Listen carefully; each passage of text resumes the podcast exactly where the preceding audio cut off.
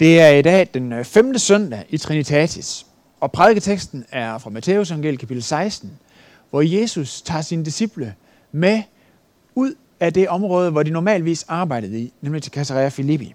Og nu skal vi høre, hvad der skete, da de var der.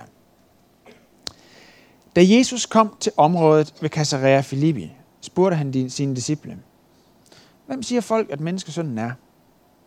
De svarede, Nogle siger Johannes døber, andre Elias, andre igen Jeremias, eller en anden af profeterne.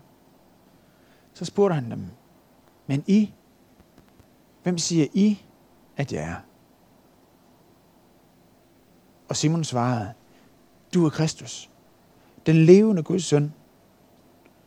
Og Jesus sagde til ham, Salig er du, Simon, Jonas' søn, for det her kød og blod ikke åbenbart dig, men min far i himlen. Og jeg siger dig, at du er Peter, og på den klippe vil jeg bygge min kirke, og dødsrigets porte skal ikke få magt over den. Og jeg vil give dig nøglerne til himmeriget, og hvad du binder på jorden, skal være bundet i himlen, og hvad du løser på jorden, skal være løst i himlen. Og derfor bød han strengt sin disciple at sige til nogen, at han var Kristus.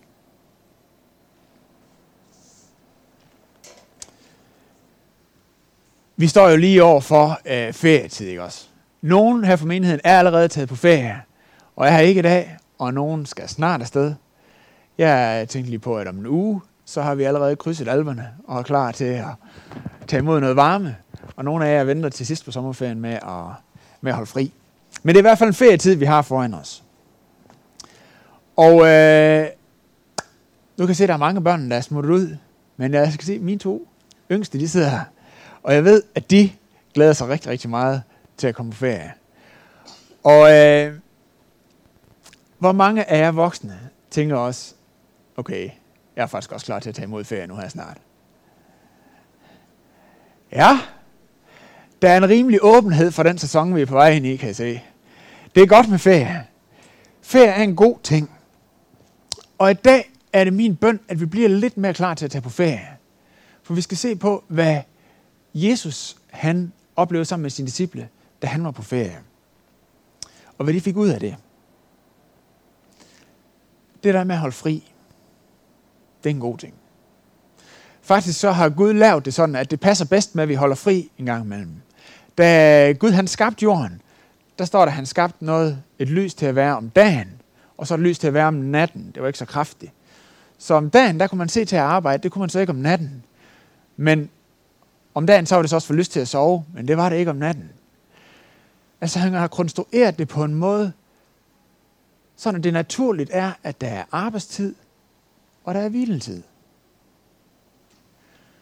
Det samme gjorde han på ugebasis. Han sagde, seks dage har jeg til at arbejde i, og så har jeg en dag, en hviledag.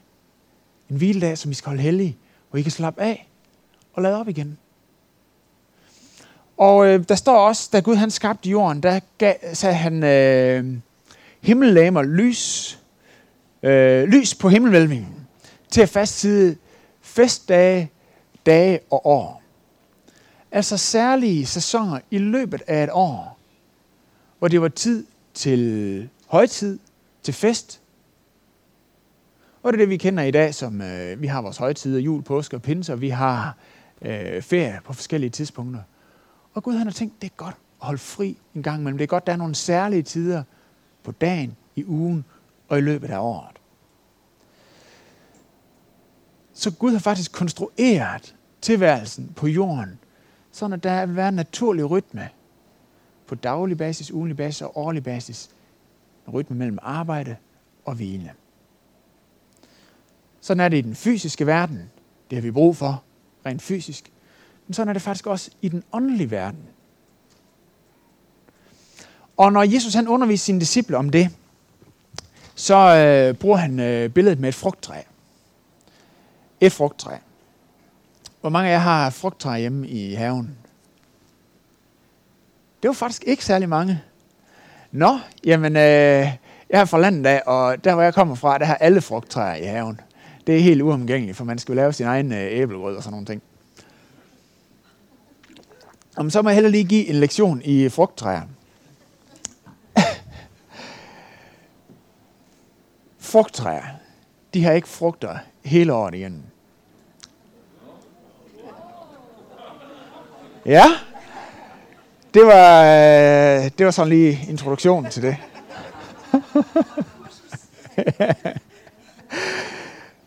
det er simpelthen sæson for at bære frugt. Og så er der faktisk også sæson, hvor der ikke er frugt. Ja, smart. Og det er, øh, det er simpelthen fordi, så har frugttræet det her brug for en sæson, hvor det bliver klar til at bære frugt, hvor der sker noget andet, for at det kan bære den frugt på det tidspunkt, hvor det så skal være, og vi er glade for at plukke den her frugt. Og sådan er det også i vores liv. Det er naturligt. Altså, det er ikke... Altså, øh, jeg synes engang mellem i erhvervslivet, og sådan, at man kan tale om det her, eller tale om det på en måde sådan, at man skal, øh, man skal levere hele tiden. Der skal hele tiden være peak performance. Øh, men sådan taler Jesus faktisk ikke om vores liv som disciple. Han taler om det som sæsoner, rytmer, tid til at bære frugt, og tid til at blive bygget op til at bære frugt. Tid til beskæring, tid til hvile. Så både i vores naturlige liv som mennesker, så vil der være vekslen mellem arbejde og hvile, og sådan er det også i vores åndelige liv. Der er et øh, fedt ord, vi har på dansk, der hedder det her med at rekreere. Øh, det, det egentlig betyder, det er at blive genskabt. Vi kender det måske bedre fra det engelske recreation, genskabelse. Der er noget med at rekreere, der er noget med det at hvile, som har at gøre med ikke kun fravær af arbejde, men som har at gøre med at blive genskabt. Blive bygget op. Blive sat i stand til at bære frugt. Og når Jesus han taler om det her, så har han utrolig vigtige pointe i den sammenhæng. Det er Johannes 15. Han taler om det her med, han taler om et specifikt frugttræ, nemlig øh, vin, vintræet. Og han siger sådan her i vers 4, han siger til sin disciple, bliv i mig, og jeg bliver i jer. Ligesom en gren ikke kan bære frugt af sig selv, sådan kan I det heller ikke.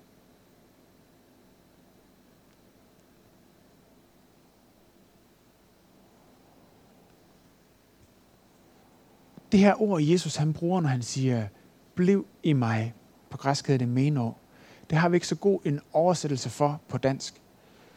Øh, den engelske abide, eller abiding, siger mere om, hvad det egentlig betyder. Men vi kunne også oversætte det med øh, hvil i mig. Hvil i mig, og jeg hviler i jer. Ligesom en gren ikke kan bære frugt af sig selv, men kun når den hviler i mig, sådan kan I det heller ikke.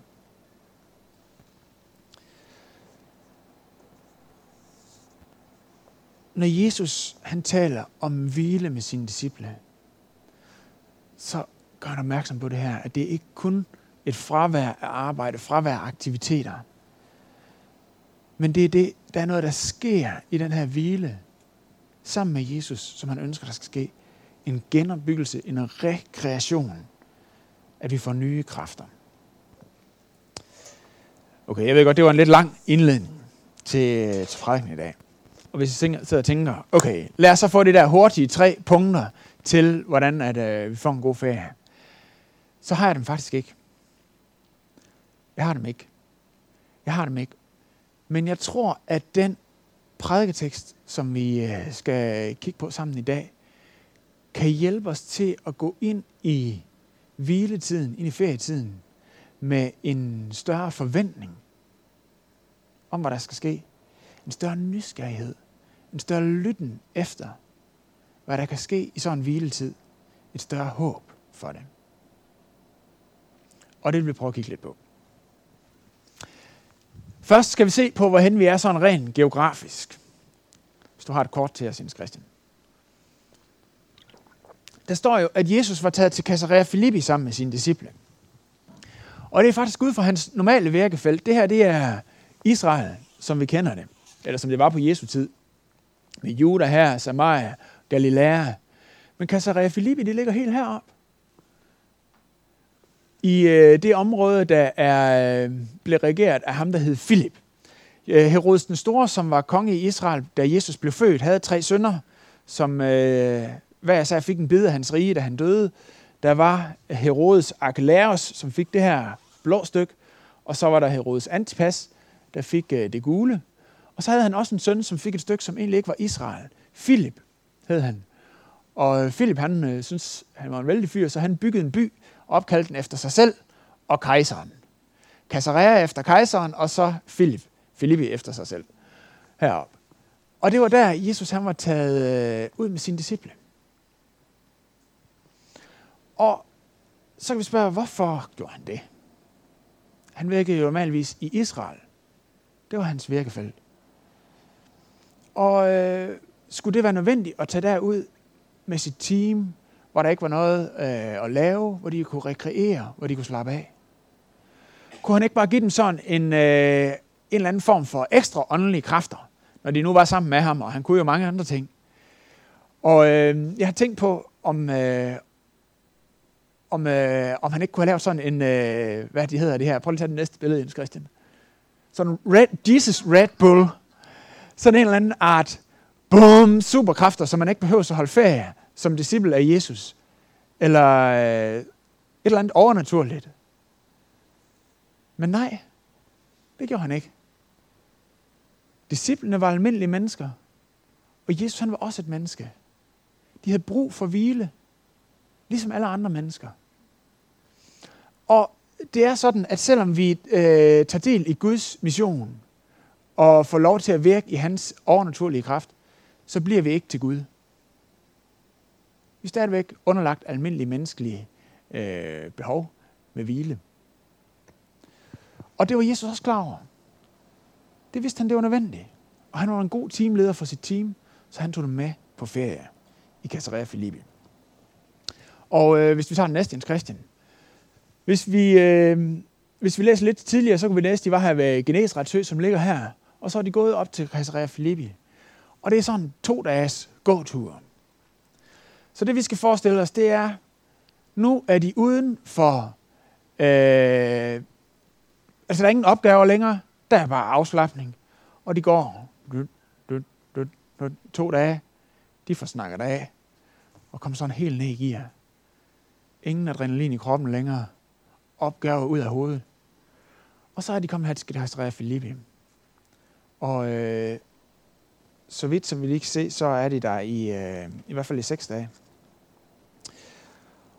Og hvis vi så prøver at forestille os, at øh, de er der.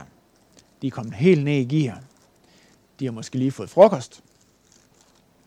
Og øh, ligger der rundt om bordet. Så man, man sad ikke rundt om bordet, man lå rundt om bordet. Og så ligger der helt afslappet. Og med det.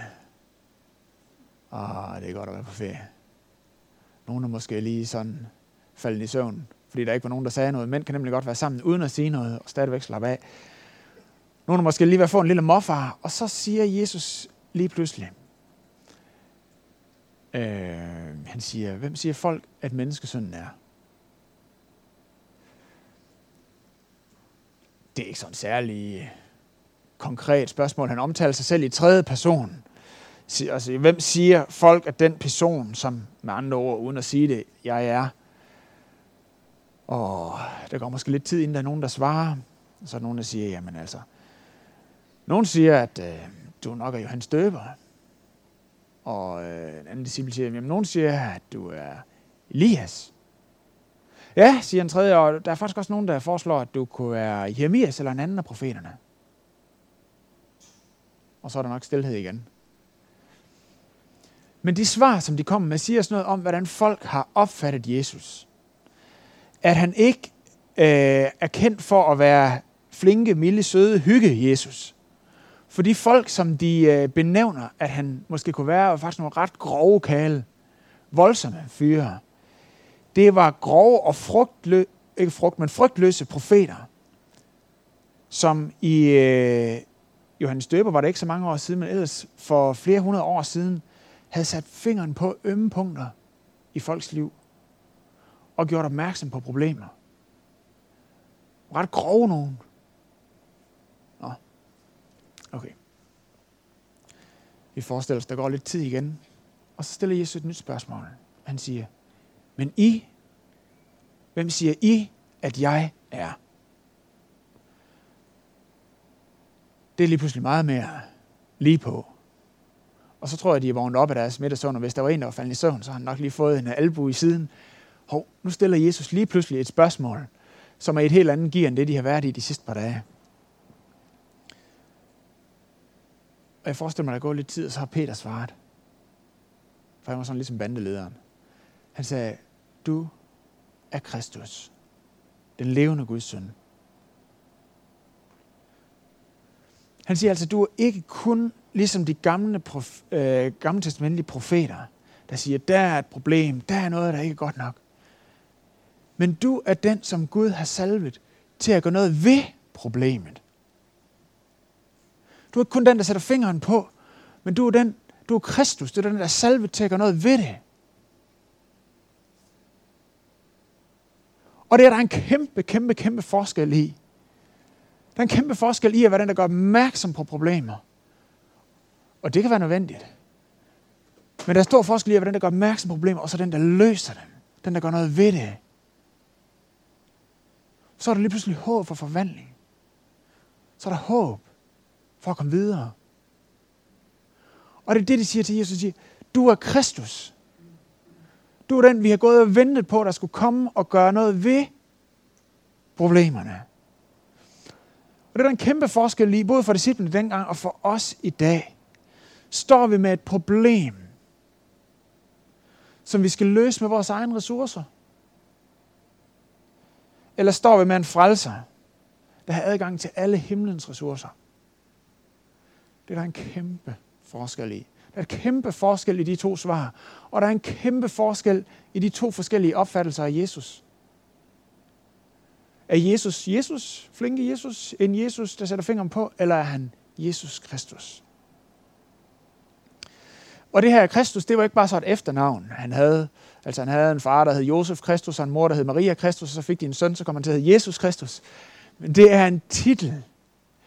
En titel, som blev givet til Jesus. Det, Kristus betyder den salvede. Den, som Gud har salvet og udrustet og kaldet til at gøre noget ved problemerne. Jesus Kristus. Og ved I hvad? Der på disciplenes ferie i Caesarea Filippi, der starter der en bevægelse med Peters bekendelse af Jesus som Kristus. Peter sagde, du er Kristus. Og de begyndte at relatere til Jesus som Kristus. Begyndte at hvile i ham Hvile Kristus som den, der kan gøre noget ved det, den, som kan løse problemerne, og den, som kan rekreere os, genskabe os. Hvem siger du, Jesus er? Hvem du sige, Jesus er?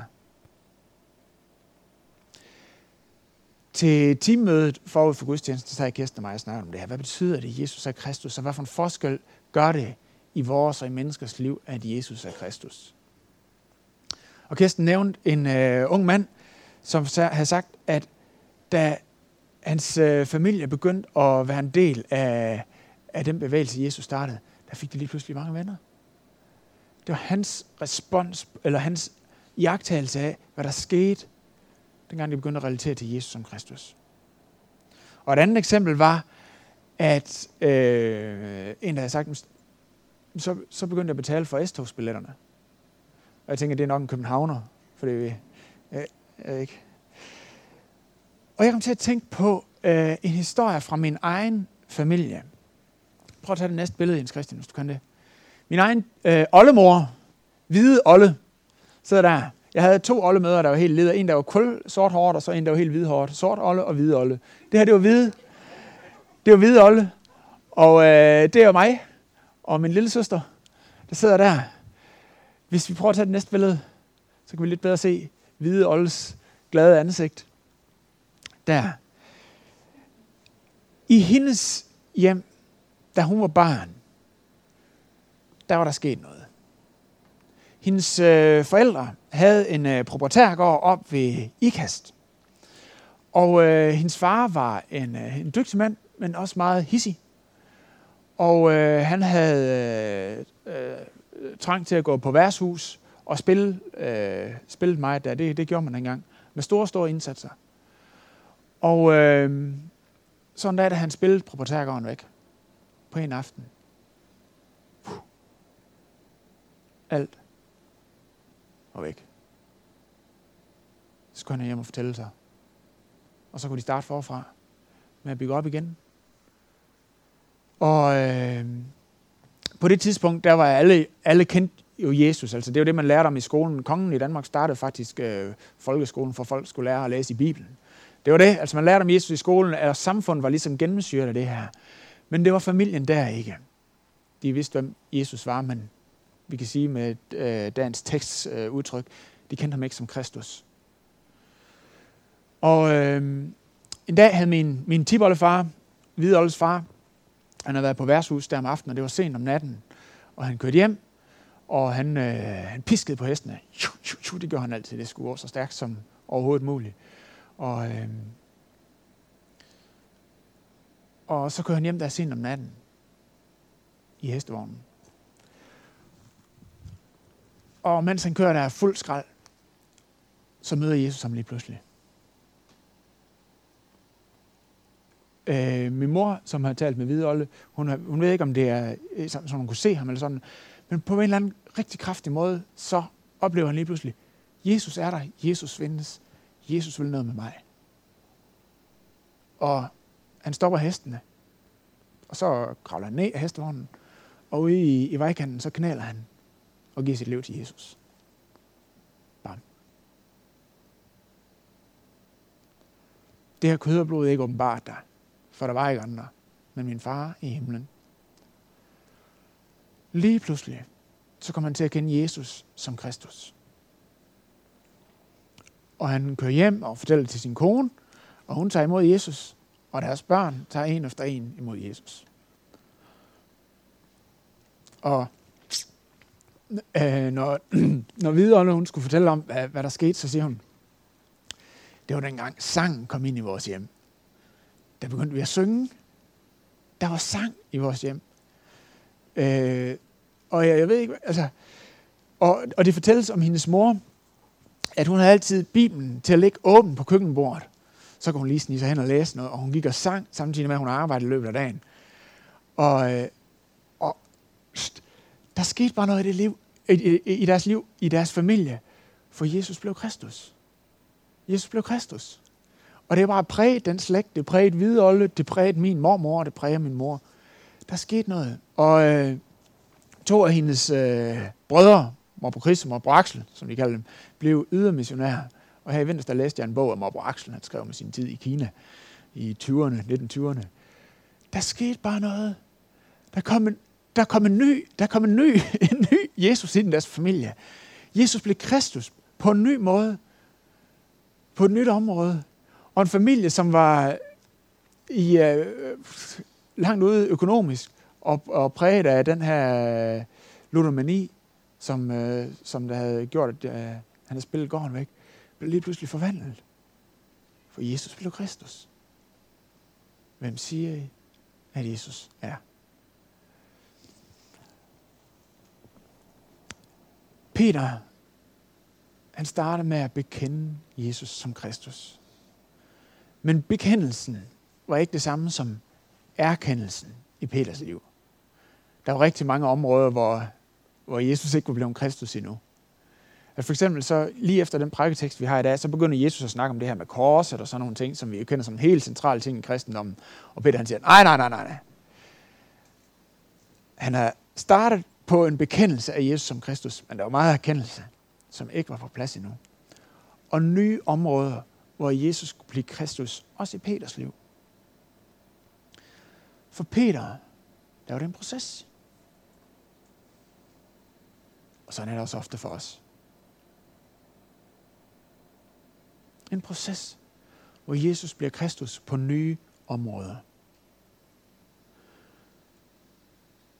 Og tænk, hvis din ferie blev en Caesarea Filippi ferie, hvor Gud åbenbarede Jesus som Kristus, som den, der kan gøre noget ved det, på nye områder i dit liv.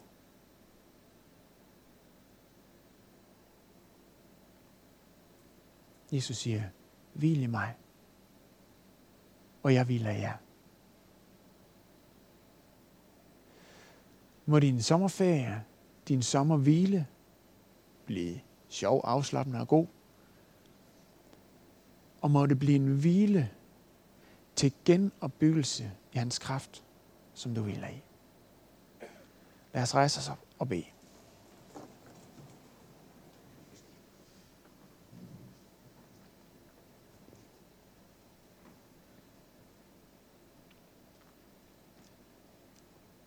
Jesus, jeg tror, vi vil lige starte med at bare stå i vores stille sind, sige, Jesus, jeg tror på dig som Kristus.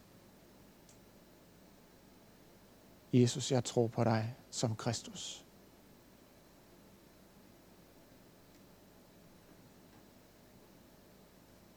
Og Jesus, vi ønsker ikke bare, at du skal være en Jesus, en eller anden Jesus, men Jesus Kristus i vores liv. Og Jesus, vi ved, at når du siger, stilt for mig kan jeg slet intet gøre, at så har du ret.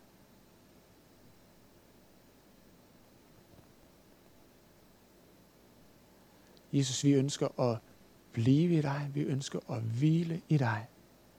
Og vi ønsker, at det du er, at det må fylde os mere og mere, ligesom saft fra et stammen fylder et, øh, en gren. At det må fylde mere og mere i os.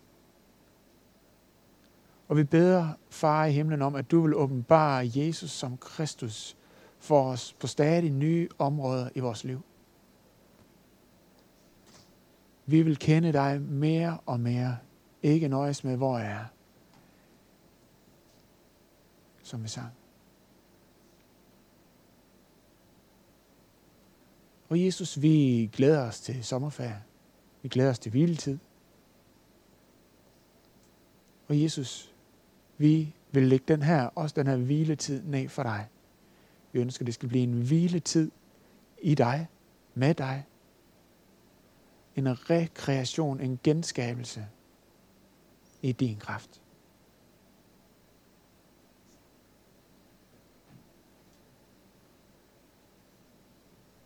Og Jesus, så vil vi ære dig, fordi at du ligesom du kendte disciplenes behov dengang, så kender du vores behov.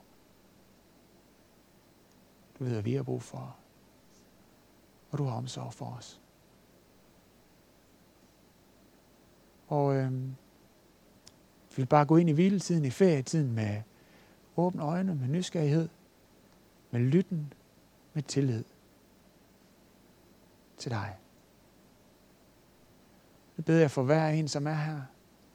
Velsign du hviletiden i dig. Velsign dem, der allerede er taget på ferie. Velsign dem, der ikke er os. Lad det kendes på os, at vi har været sammen med dig. Det beder vi om, far, i dit navn. Amen.